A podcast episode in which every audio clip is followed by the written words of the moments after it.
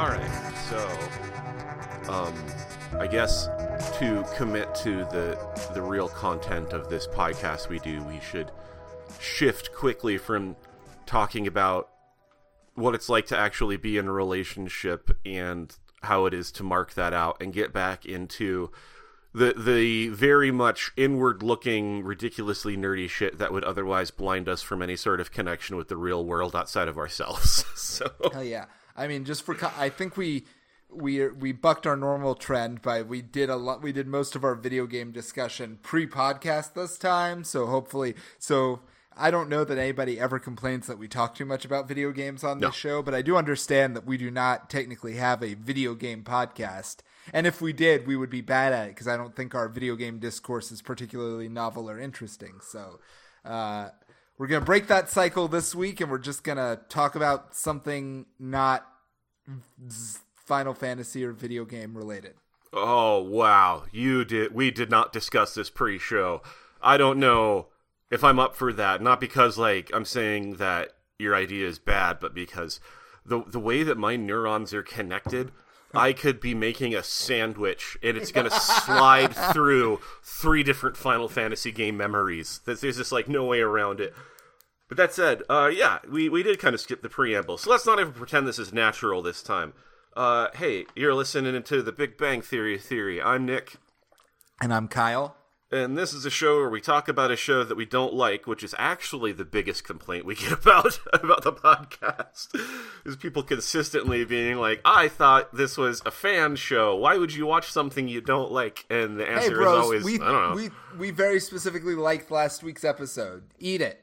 Yeah. Well, and you want to know what? Um, I I feel a little bit less insane than I did for the last episode because this episode, Season seven, Episode ten, officially titled The Discovery Dissipation.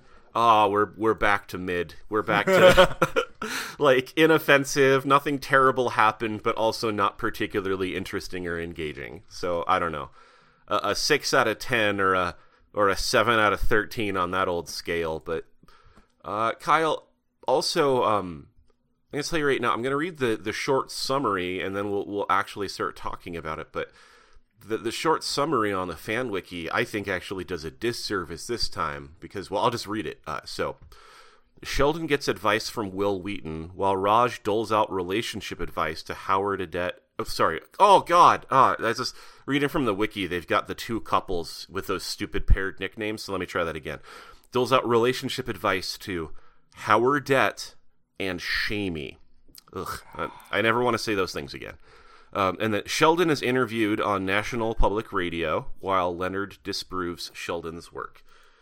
And again, that's like bare minimum. But so if I had to reframe that in about just as many words, uh, Sheldon, in a rare follow-up part two episode that is completely out of time from, from its part one. Yeah, that's weird. We'll, we'll double back to that. But yes, let's put a pin in that to get back to. Yeah, whichever previous episode it was, Sheldon made uh, a discovery, in which case, uh, through his his his physics, his theoretical physics genius, was able to identify a new heavy element, a, a monumental change to the field.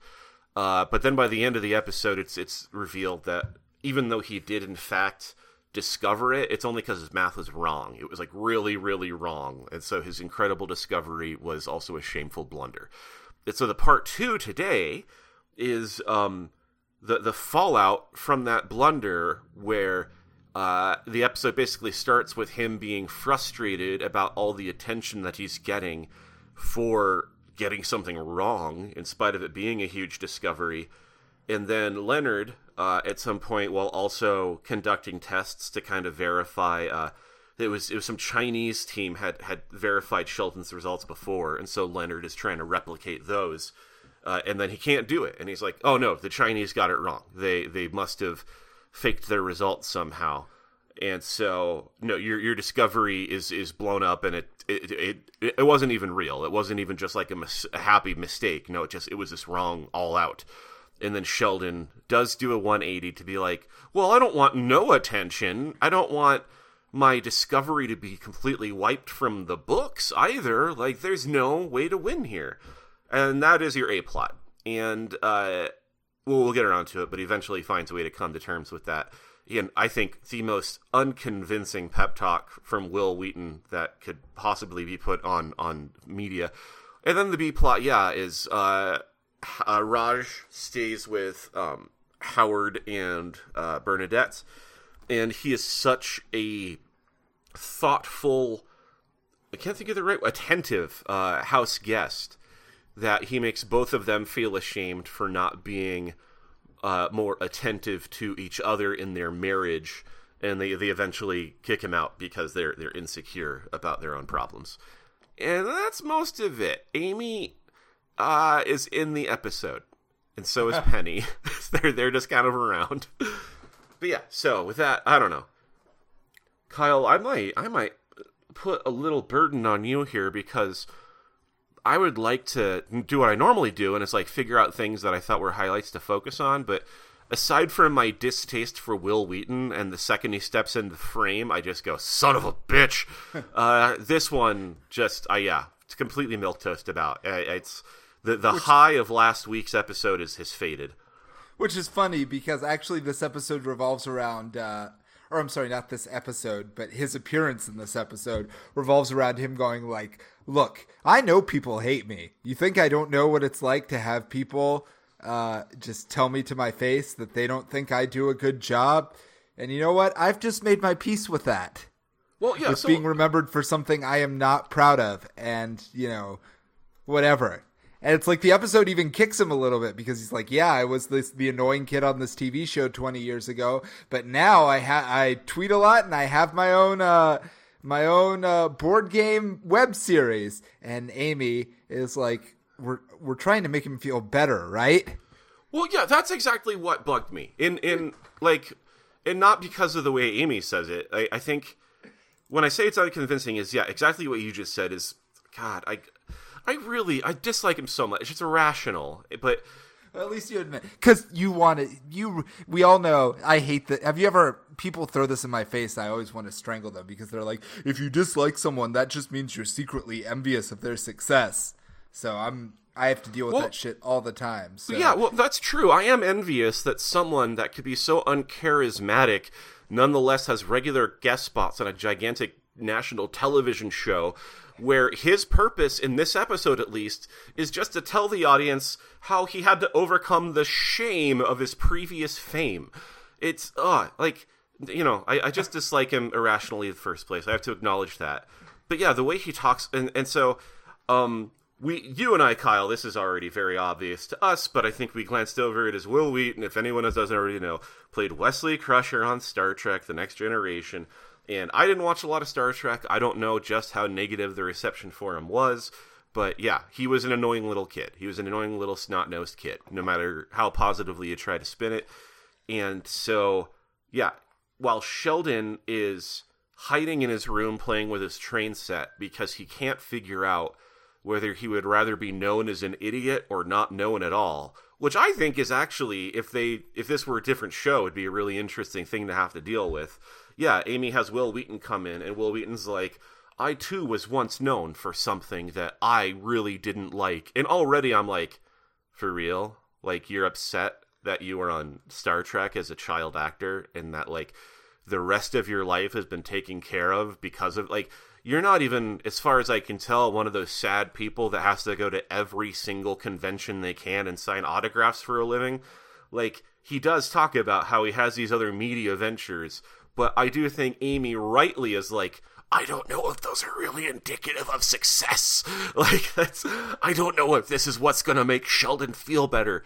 And then in a leap that I just don't, I can't follow, it does make Sheldon feel better. And I'm like, hold on. Like, like Amy was like, I don't think you're doing a good job. And then when Sheldon, not with Sheldon, when um Wesley sits down, not Wesley, oh, when Will Wheaton sits down to play trains with Sheldon, he's like, can I blow the whistle? And Sheldon's like, you got to get out of here. And so nobody is happy with him.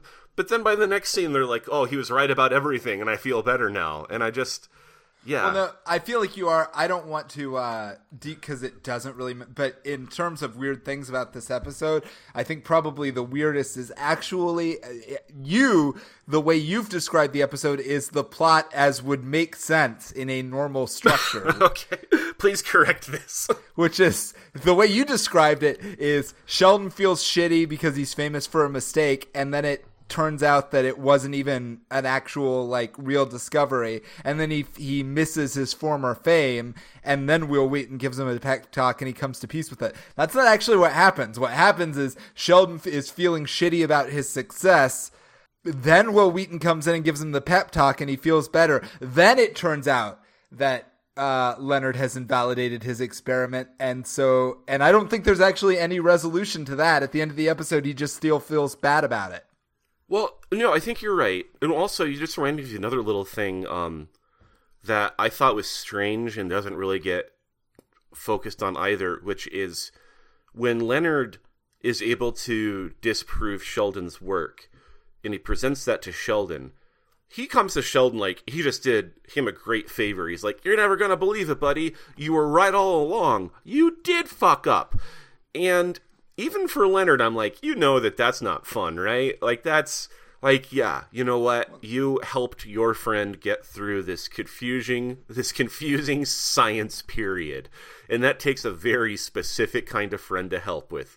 But, like, you're also confirming that he failed. Can you have a little bit of grace about well, I assume this? That was, because the episode does start with a, what has apparently become, show, and again, I don't even know, like, uh, the best question is, why does this episode have to exist at all? Um, I mean, why does any episode, but, like, of all the, yeah. if we, like, are we really in the, I, I, it sort of feels like, I guess, like, the Big Bang Theory is entering its lore phase, which I guess every show uh, enters eventually, where it starts to become, like, overwhelmed by the, like, the burden of past events and gags. It's just, like. Yeah, uh, yeah. It's just I, I didn't expect it this to be the sort of stuff that would catch up with it. Um, for an, another example, like like uh, Brooklyn Nine-Nine, which is a much better show, had some re- had a really get great early recurring gag, which was every episode they would do like a Halloween themed uh, competition episode, and the first three of those are great.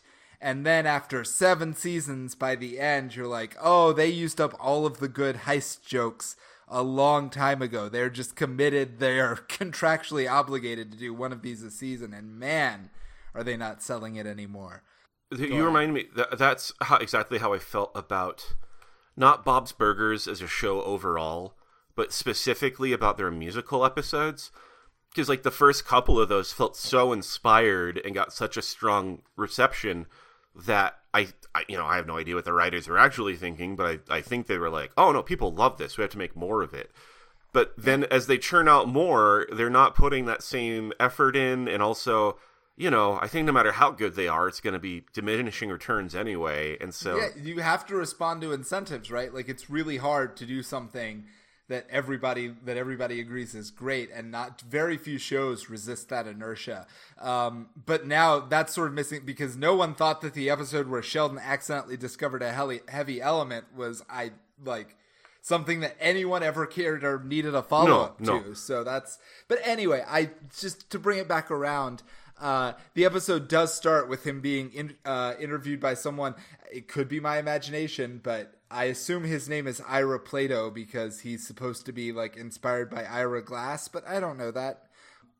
But he's being interviewed by a radio host and just taking great affront to both the fact that he like, and I kind of get, imagine you're an egotistical person who's, who's very, uh, well, you don't have to imagine that, but imagine. Whoa! That you're also, imagine that you're uh, uh, that um, the thing that you're most famous for in the world is accidentally discovering something through a major math fuck up. Like imagine like uh, I mean actually the way they describe it in the episode, imagine like reading a treasure map wrong and digging in a random spot and finding a chest full of gold anyway. And Sheldon is incensed by this metaphor, but that that actually seems consistent with his character.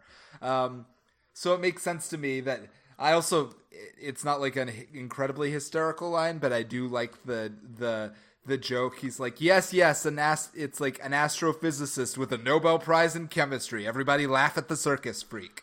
Uh, that was good. Because I do think that's good characterization. So that, I think, is why Leonard thinks he's doing him a favor. But, uh, yeah, yes, I guess um, it doesn't work. So I, I don't – and again, I don't know why, if they were going to put Will Wheaton in this episode, why they used him so early in the episode. I mean, it was obviously – like, first off, because, again, of how the actual plot of the episode plays out, you could take him out of this episode – and it would change nothing. In fact, it wouldn't surprise me at all to learn that, like, Will Wheaton's part of the episode was filmed, like, a week after the rest of the episode had been filmed and yeah. long after the script had been written. And they just, like, were like, oh, wait, Will Wheaton's available. Let's write a random bit for him to come do in this episode. We'll just put it in here. But, um, yeah, doesn't does not further the plot in any meaningful way at all. So this is just further harping on my own irrationality. I think what I don't like about him is that he has a he uh, a presence that just suggests he is aggrieved. And, you know, in this particular episode, you know, that is part of his inspiring speech is, I once was so annoyed by my own my own life that I had to recognize that there are other different aspects of it that aren't as bad. But um, I don't know. I, you know, I'm gonna I'm gonna let it go. I, I mean, I'm not, I'm not gonna let it go inside. I'm gonna let it well, go for the purpose of this episode. Oh, this is, you want to get meta? I'll I'll get meta with you. All right. Which is uh, this would be insane. And this is more a conspiracy theory than something that I hope to God could actually be true. But when Will Wheaton is talking about, can you imagine how annoying it is to have everyone you meet associate with you with this smarmy, unlikable, super smart, but graceless freak. I was like, is this episode actually written by Jim Parsons? Yeah, that's I, that would be fun if they let him have his one, and his episode was complaining about, oh my God, I can't believe how successful this show has been and my character and how hard my life is. Like, I'm just, I'm like, the character of, they actually even get, they, now that I think about it, they lampshade it in the episode because, and they've probably, probably, they've talked, like, Sheldon has made this point before, but he's like, I don't get why everybody hated you. He's like, He was like, you know, you were a fourteen-year-old boy, fourteen-year-old boy genius with an eidetic memory. It's like, what's not to relate to? It's like, Sheldon, you're so you're basically admitting that, like, the character of Wesley Crusher and the character of Sheldon are basically uh, incredible, like, adjacent to each other in terms of, like, personality and reception. So, yeah, it wouldn't be that surprising if if th- maybe this is all secretly a cry for help of Sheldon being like, or Jim Parsons being like, it's actually been really hard to have people be like, hey, Sheldon, say bazinga, you freak. And him just having to be like, well, I guess this is my lot in life. Yeah, I'm a bazinga boy. Remember them? Um... Don't invoke them. I don't want to get uh, yeah, on Twitter I, again. I can't say their name two more times, or they'll they'll become real. Well, yeah, I think I want to make it. They didn't threaten us that hard. They, it was joking, threatening. It wasn't like they they didn't say they. Well, it was we weird got Australian cyber sen- bullied. We it got trolled. It was weird Australian sense of humor. I think that doesn't translate well uh, to the U S So it's fine. Well, anyway, I can't remember where I was oh. going to go next, but the other side of this, as long as we're talking about lore, the other side of this episode is also weird because we've had, we've gone like four seasons now with like Raj is like a weirdo who either can't talk to women or when he does talk to women, he's awful to them. And when they the completely point... abandon the alcohol thing, that is just done forever. That was too well, that's much. That's fine. That's fine. It was getting a little old. But the joke in this episode is, no, Raj is actually so sensitive and attentive to other people's emotional needs that it is hard uh, for couples to, like, be around him because he is just so much more aware of, like, what you should be doing for your partner than they could be. Uh, yeah, well, and also, I, I didn't, and maybe I'm forgetting details here, but I was a little, not like actually irritated, but it was another one of those like unconvincing um, pep talk plot things. Because yeah, Raj shows up, and his whole thing here is just being attentive and caring. That's it. He and he's not really going overboard either. You know, he's not like lavishing either of them with such delight that they're uncomfortable. It's he's asking them how their day is. that's that's the kind of stuff he's doing. And um, the, the the thing that kind of bugged me was when it comes to Wallowitz's contributions to the relationship or lack thereof. It seems pretty clear. Like, he doesn't like doing anything he doesn't have to do. He doesn't like listening to Bernadette talk about her life or her interests or anything. You know, he sits around and he plays video games, and he's like, there's a short blonde woman that will live with me that's not my mom, and that's my part of the relationship. And then um, when it gets to Bernadette's own insecurities, what was it? Like, she doesn't listen to him enough or something, or... I don't know. It was it's one of those She's things not where... not encouraging or supportive enough of him. Yeah, and it's like, come on. Like, again, I don't, I'm not invested enough in this relationship to have genuine feelings about any sort of imbalance and culpability here. But it was another one of those things where it's like, no, Wallowitz fucked up. We can just, we can acknowledge that maybe Wallowitz is not a great husband and, and needs to learn something from this. And instead, yeah, they they both cast aside Raj... And they're like, we're happy winging it. We're happy half-assing it. We don't want to have to care more about each other. Get out of here.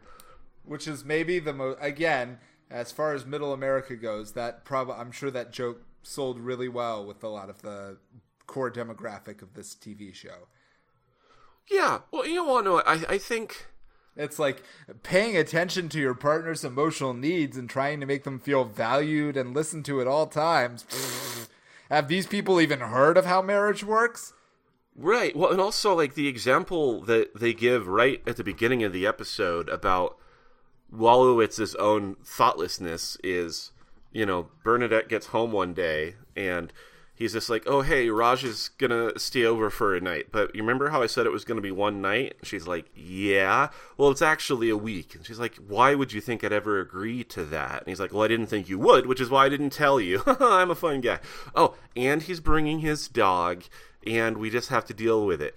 Um, and then he shows up later that night, or the next day, whenever it is.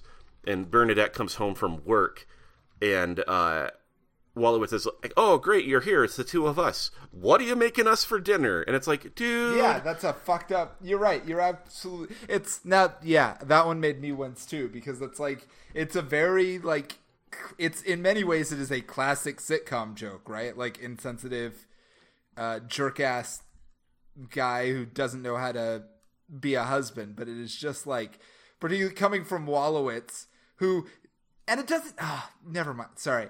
Uh, bad boyfriends in, in sitcoms obvi- gets under my skin. Uh, well, and Wallowitz but, is particularly a meritless boyfriend. Well, but he, even that's in because incons- he wrote that he did that whole big he wrote her like the whole song and the thing in that other episode. So I thought we were supposed to like interpret it as their relationship has grown, but if, you know, not if it's more funny for him to be a jerk, I guess. And it's just like. It's just like, so now we've gone from he's like a borderline rapist sex pest to uh, he's a demeaning, misogynistic husband. Okay, great. Yeah, like he's no longer committing crimes. He's just a bad partner. But, you know, he yeah, still has... Oh, go ahead. No, I was just saying, speaking of people, like if I were that actor, I would not want to be associated with that character in real life. Yeah, yeah. I feel like that's one of those ones you can't live down. And that's like, I can't remember if we talked about this before or not. I'm sure we've it's come up, but you know how like for the whole Seinfeld cast that um, only Julia Louis-Dreyfus was able to go on and have like consistent success in either T V or movies. Uh, and it sounds like, I don't know what her secret was, but like I hear specifically for like Um, George, why can't uh, Jason Alexander, that everything he did after that, people were like, we love George, we want you to be George. And he's like, I'm a classically trained actor. Yeah, who is greatest George? Give us your George. And that that was just the rest of his life. And, well, not, you know, he's still alive. Like that, that, that is his constant struggle, is to like, please, anything but George. I'm glad you love my character in that show. That was thirty years ago. anything else you want me to do, I'll do it.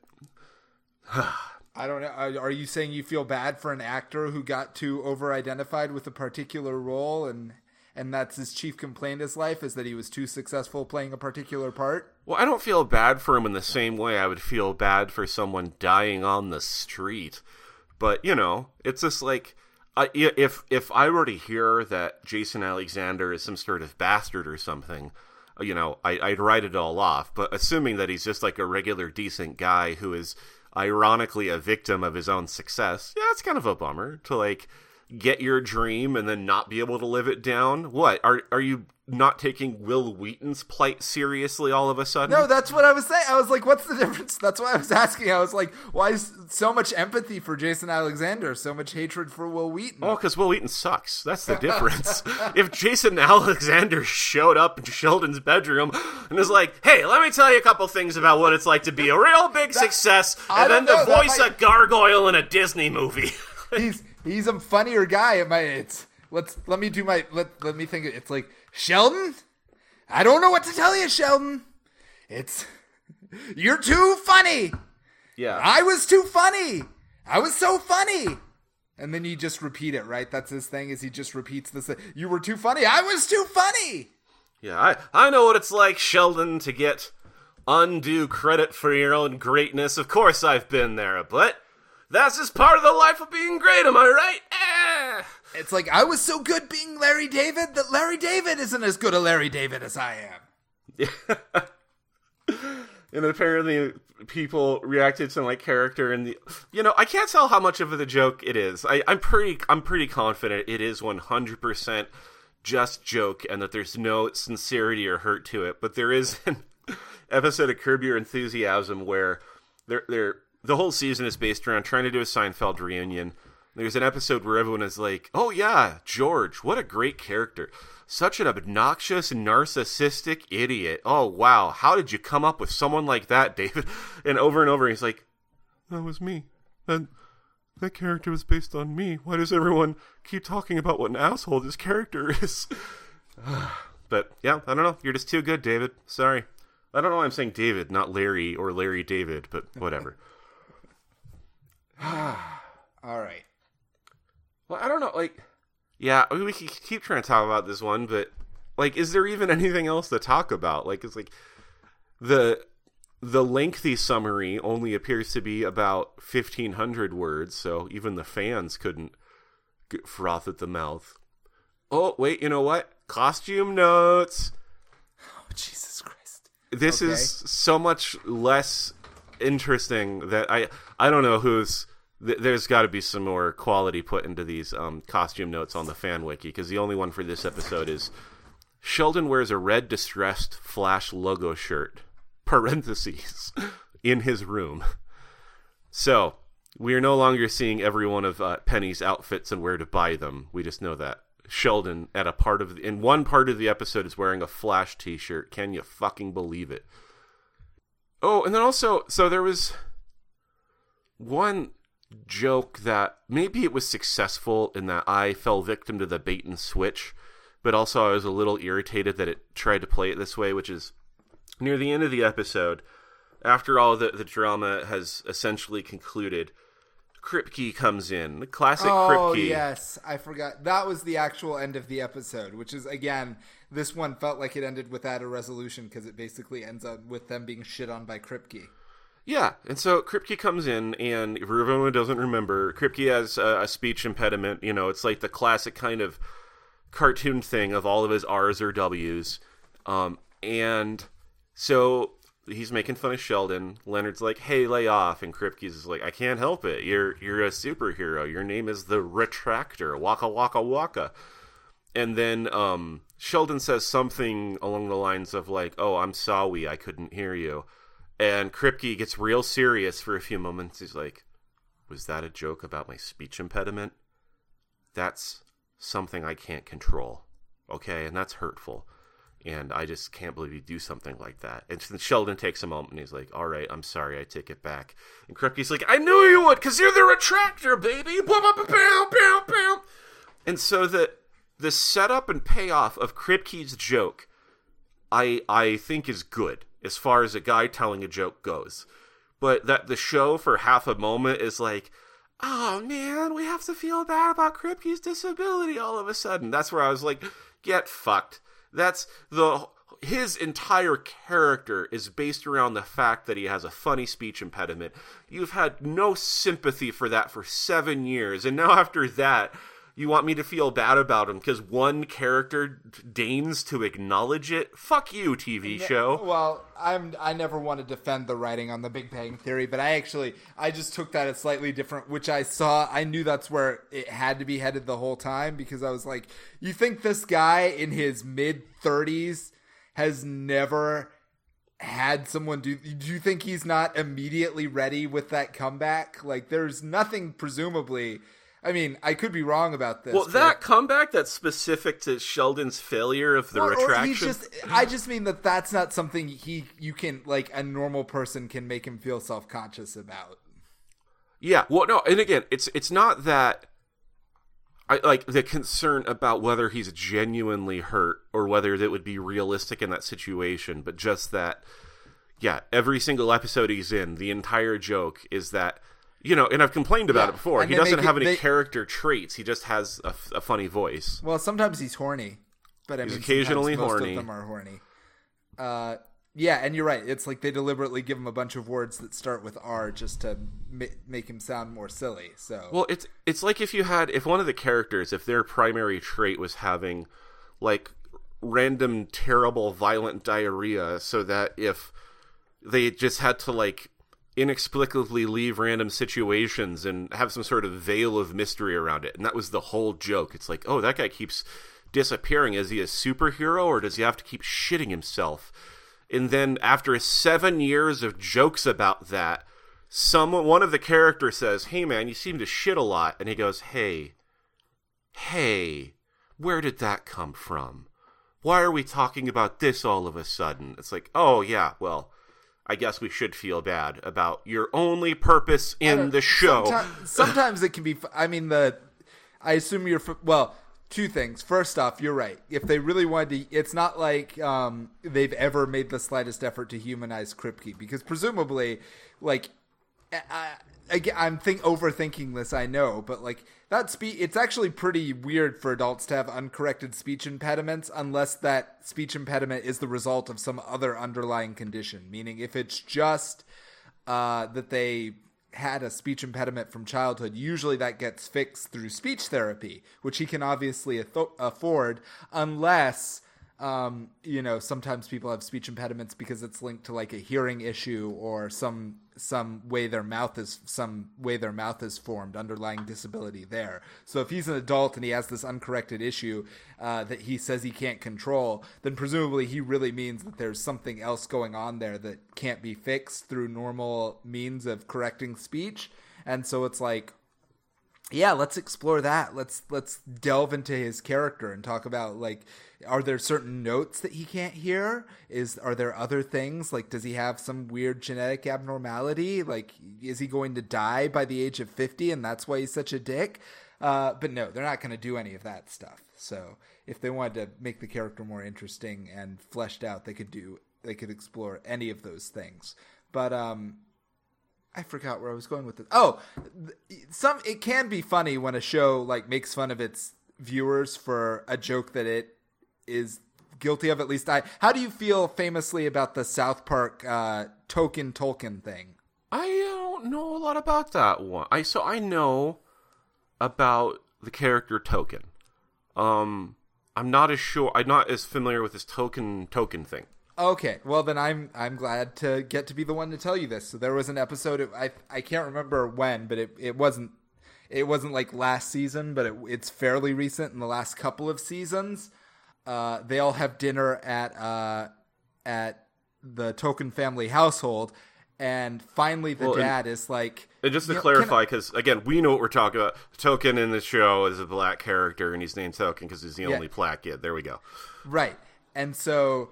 The dad is like, you know, we've never been that close, but we're obviously, I feel like we're having dinner together in private. And I've just always wondered, why would you name your son Token? And the dad goes, oh, that's a great question. You know, we named him after my, our favorite fantasy author. And the dad's like, excuse me? He's like, yeah, you know, J R R. Tolkien. Always been our favorite.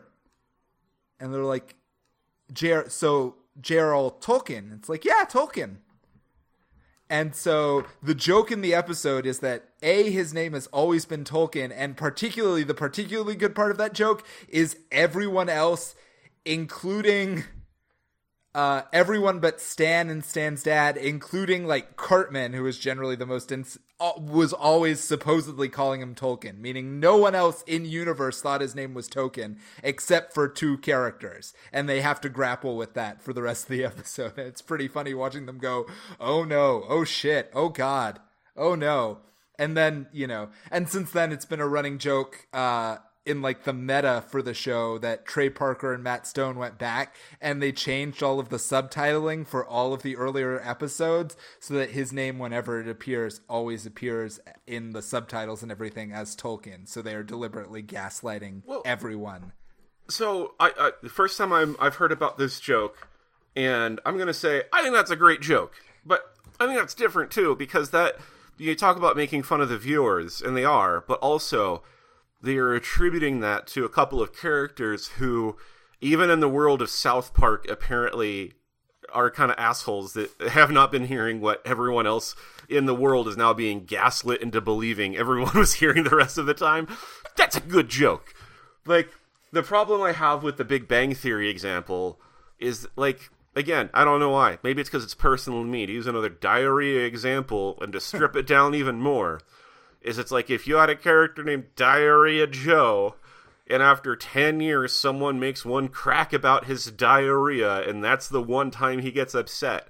Like, I feel like that would be bizarre. If, yes, on the I other guess, hand... I get, I get what you're saying. It's like...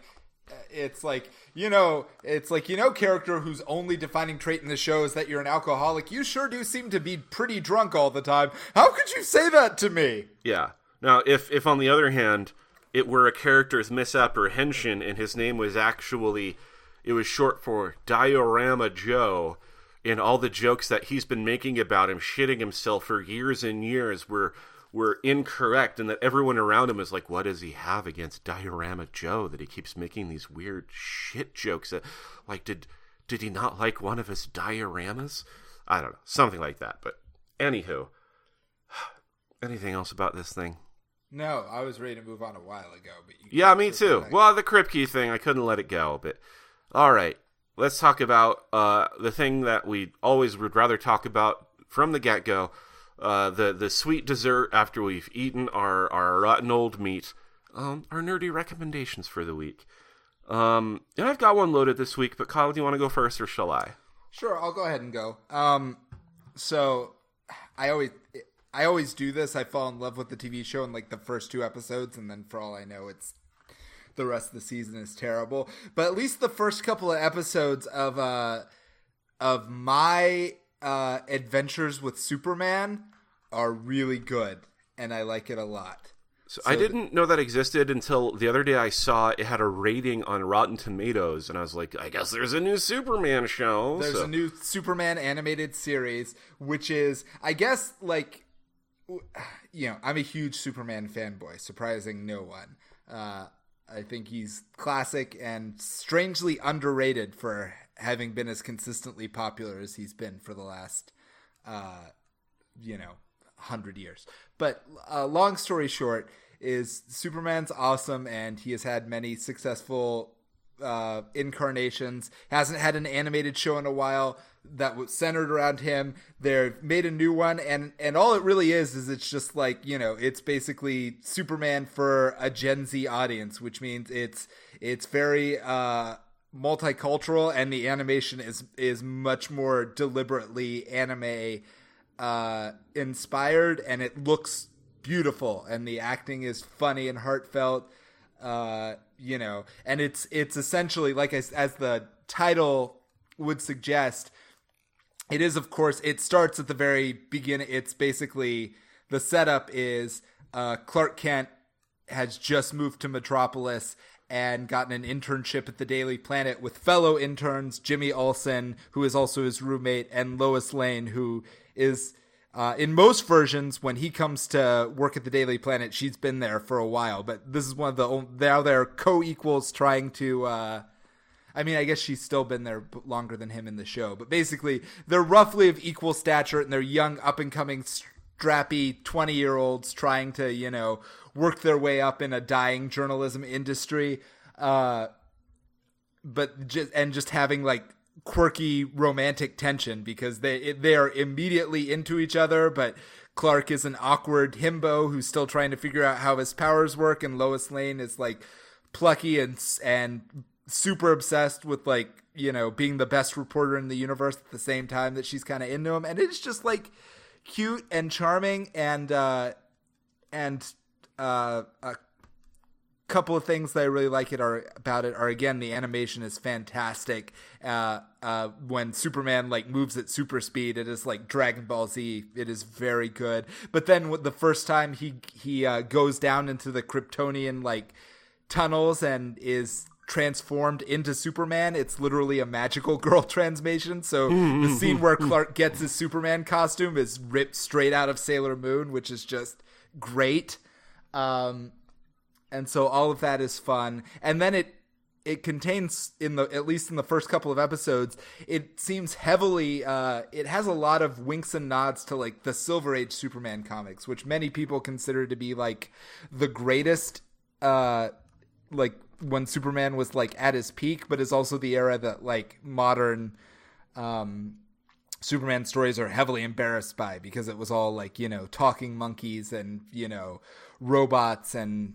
Uh, you know, weird science-y mayhem stuff. But this is like, judging by at least how the lore has been set up, there are lots of clever shout-outs to like classic Silver Age Superman storylines, uh, and just a big fun cast in the way Clark slash Superman is drawn. He is just like, he is impo- like, I've talked with f- several female friends, and they all look at him and they'll be like, oh, I get it now.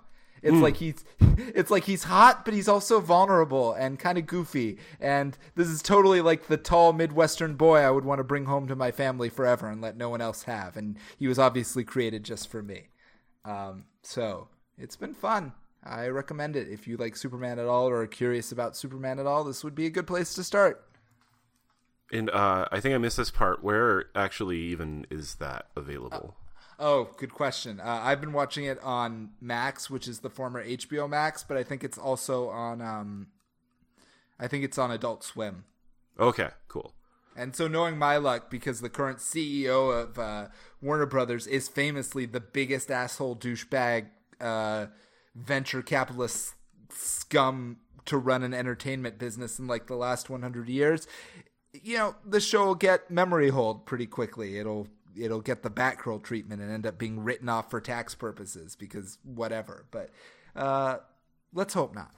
Yeah, well, that's like, you know, I don't think this was a particularly noteworthy or successful movie, but I was just reading something the other day about how uh, there's a movie that was released on Disney Plus, some sort of space exploration yes, thing. Yes, Crater. That's what I'm ta- talking. Yeah, this is it's a thing that just keeps happening is uh, – like Disney and Warner Brothers are both doing it now, which is they're writing off T V shows or, or writing off films. Even like Crater came out like six weeks ago or something like that. And it's already like been taken down from streaming so that basically they can deduct the cost of the whole production as a tax write-off.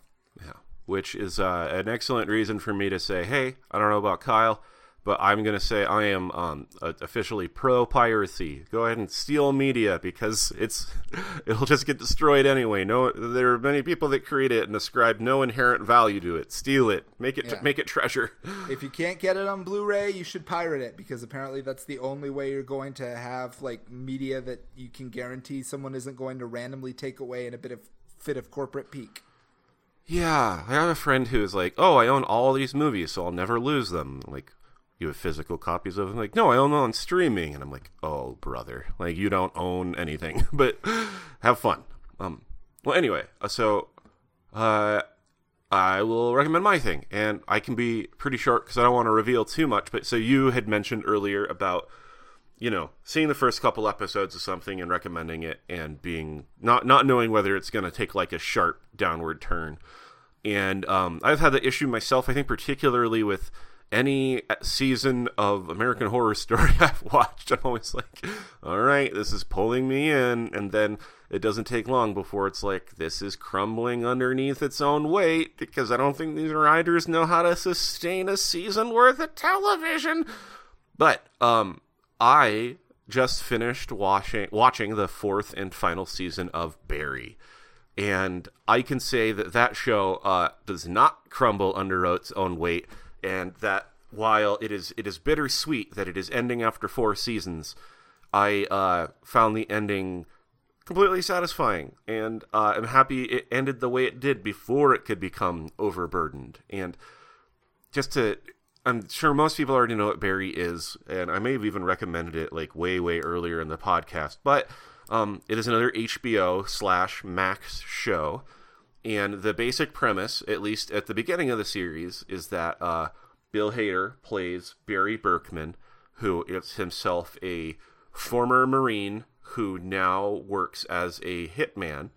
And uh, his handler is played by Stephen Root, is uh, a k a is, uh, Fuchs is what he's called in the show. And he's an old family friend that basically uh, just... contracts hits and points Barry in the direction and says go kill, and that that is their life. They're going around, they're professional hitmen making money, uh, but that Barry himself finds that he is growing uh, dissatisfied and unfulfilled with the hitman lifestyle, that in between jobs he feels empty and doesn't know what to do with himself. Oh no. And then uh, episode one basically starts with him taking a job in Los Angeles and going to uh, take out a hit on an actor. And in an attempt of subterfuge, he enters the acting class to kind of stake out the guy. Uh, but then ends up getting called on stage and having to do a monologue or something. And afterwards was like, that was the most thrilling experience of my life. Maybe I'm supposed to be an actor. And so the show... the whole comedy premise of it is, hey, what happens when a ruthless hitman gets the acting bug?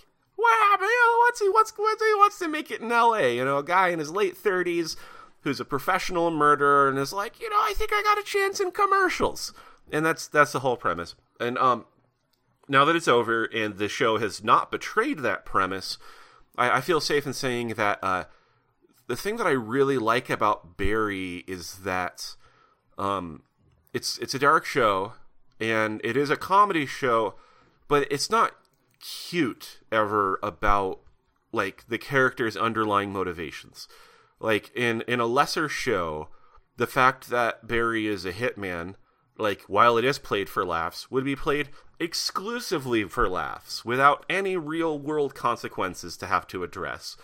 But in Barry, like, the whole, like... Barry's whole life is trying to figure out how to cleanly kind of deal with or wrap up the natural consequences of being a hitman so he can focus on acting, and finding often that no matter how hard he tries, he can't get away from it. And, you know, that itself is like a pretty, I don't know, tried plot element, I guess, that, you know, oh, I can't just can't get away from the job.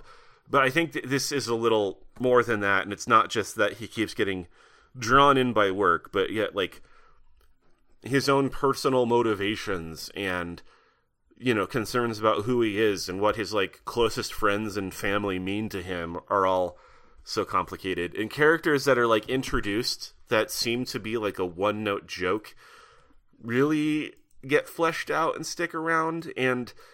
I think it's also great that it doesn't really create a distinction between your funny characters and your not funny ones. Like, everyone has a reason to be funny. They're all real humans, but they're all in ridiculous situations, and the comedy comes from that. It's not just like Barry shot a guy and he fell over on a silly thing and you laugh because the the, the actual physical comedy of it. No, it's like v- much more than sitcom usually... Um, implies. It's very, very situational comedy. Um, and yeah, just because last season is over now, like I said, it's, I, I thought it was great. I feel like the characters all reached, um, not predictable, but like understandable conclusions. And that, yeah, again, I'm I'm happy that it's over before it had that chance to turn into a slog. Because there's so many shows that start strong, lose their way, meander, and then you're just crossing your fingers that they'll right course before they wrap up. And I feel like this show never had that problem. That it's yeah. very tight. Because, like you said, it had a, I mean, props to, and we should say, I assume a lot of, Bill Hader had like a real... Not exactly vision, because I, it does seem like he changed his mind about certain things as the yes. show went on. But he was just like, mostly what is, he changed his mind, what he was committed to is like, we can't over... Like, th- even though the show, famously, by the way, and I should say, I the final season, it's I've been trying to watch it, it stresses me out. It's not a bad season, but it stresses oh, me out so no, much it's, that like it's, every episode I have to take like a two-week break after watching it. Before It's much more unpleasant than the previous stuff, because things are not ending well for a lot of people. yeah, it's it's literally, it's you know, it's all the chickens coming home to roost, and it turns out when you focus on the actual consequences of all of that violence, it's highly unpleasant. Um And the psychological makeup of, like, um, well, a couple. So I'm just, you mind if I just follow up with you about things I like about Barry? So, yeah. So I think, uh, I don't think it's a betrayal or even a subversion, but I think the thing that Barry does really well is that in, mo- like you said, in most shows, a, a hitman thinking that he can walk away and become an actor, it would be like, that's funny. But what Barry explores is what would actually have to be, like, what specific things would have to be wrong in this guy's head for him to think that that would ever work? Like, mm-hmm. what very real psychological underlying mechanism would have to be broken in him? Like, yeah. just how good is he at, like, the show is very much about, like, how people compartmentalize violence and then how that compartmentalization eventually, like, just doesn't work for pe- for, for you anymore. Yeah. Um, it like, it just, it, whatever walls you, you set up between who you are as a person and the awful shit that you do just are not sustainable. And so in, in a real way, what you, what you really, you start off thinking, oh, this guy's a funny actor. And then as you slowly watch the show, you're like, oh, I'm watching someone spiral through it. It's like a slow, inevitable mental breakdown is what I'm actually watching. And it's, which is not to say that's not funny, but also that, yes, it's very, uh, it's very tense and real in that way. Yeah. Um, well, and I think like something I really like is like from the get go, you know, like you were just saying, like not only is like Barry trying his best, you know, along with other people to like compartmentalize their bad shit, but that the show and the characters never really try to dance around the idea that, oh no, Barry, you're kind of fucked up. Like, yeah, hey. no, like one of the great early, I think it's in the first season or very early in the second season. No, it's in the first season. It's like, I think the first real hint of this that showed that the show was going to be uh, better than people were expecting is, is Gene Cousineau is who's another amazing character played by Henry Winkler is like, okay, tell me a memory that you really mm-hmm, think mm-hmm. is formative to you that you, that we could maybe act out. And that'll be like your scene that you perform on stage, uh, really tap into your emotions and give me something genuine and authentic. And Barry is like, well, I'm going to tell you the time that I, that I, uh, in, when I was a soldier in Afghanistan and I, I, in a fit of rage, I murdered a civilian. And he tells the whole story and Gene Cousineau is like, okay, so I get why you thought that was an authentic experience. You can never share that story with anyone ever again. That is the single most fucked up thing I've ever heard anyone tell me. And you need to bottle that shit up and make up something else instead. Yeah, no, that's great. I was going to find an excuse to bring up that exact scene. Cause yeah, it's, Well, and, and so Gene Cousineau, like, is one of your kind of, like, classically not necessarily successful, but nonetheless very conceited acting teachers. And he is, you know, as much as adorable little Henry Winkler can be, he's he's fairly abusive. And so, yeah, when he brings Barry up, he's like, you're going to give me raw emotion. You're not going to give me bullshit. You're going to be like everyone else in this class, and you're going to drop on that trauma, and you are going to inform this with your trauma. And then he tells that story, yeah, and like you just said, everyone's like, that is not the kind of trauma we expected. That's not the kind of trauma that has ever been discussed in this class before. This is, didn't didn't know what I was getting into. Yeah, and it's great. They're all genuinely horrified.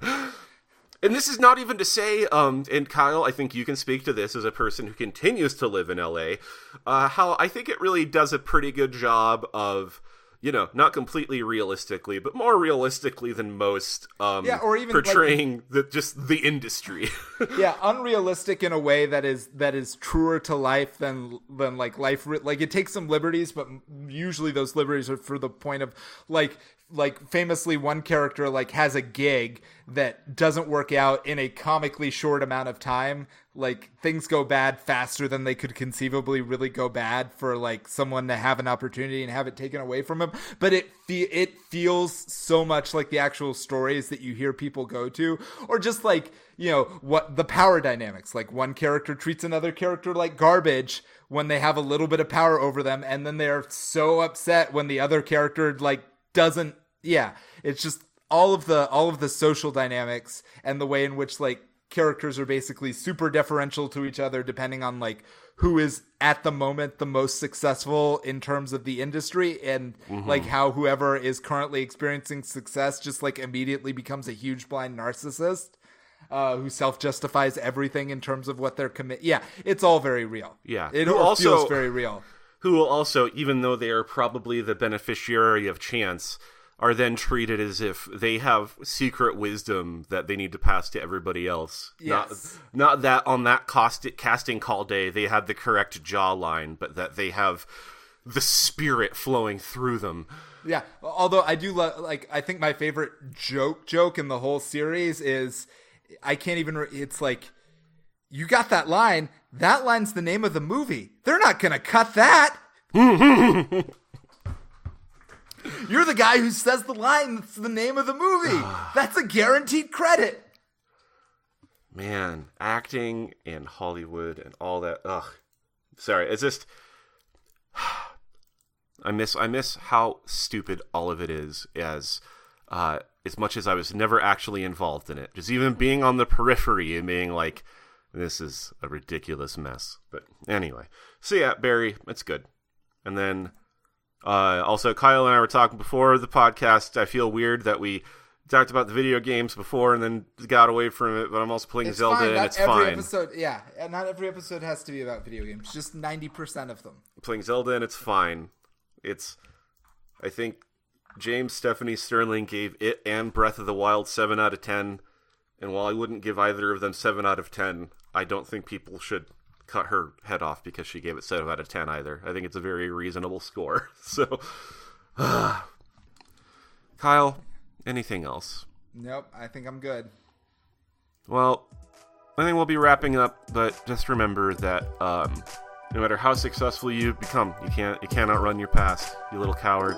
Thanks for listening to the show. Just remember your your skeletons may be in the closet, and you think you can move homes, but the ghosts, they'll, they'll follow you wherever you go.